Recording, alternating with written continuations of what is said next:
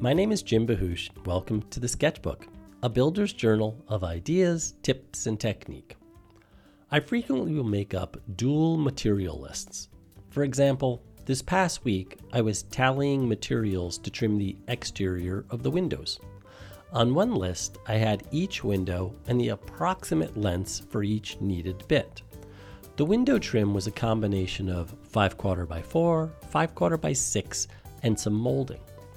Once I had all the windows individually accounted for, I went back over the list to determine the most efficient lengths.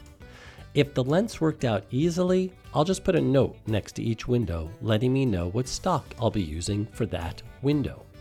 If the lengths are scattered, and by that I mean that one length of stock is divvied up between multiple window trim assemblies, I note it.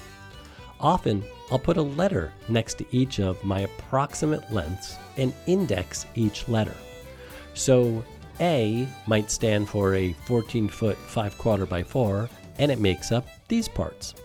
B is a 16 foot 5 quarter by 4, and here's where it's budgeted for.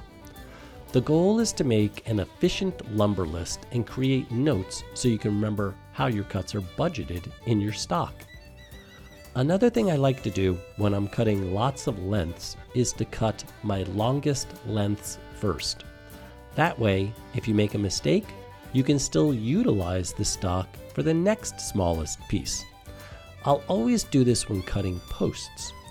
A few weeks back, I was cutting pressure treated 4x4s.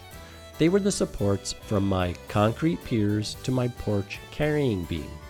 They were all within an inch of each other, by starting with my longest, if the cut was off, no problem. It became the second longest post. Have something you'd like to share on the sketchbook? Send an email to info at weru.org with sketchbook in the subject line.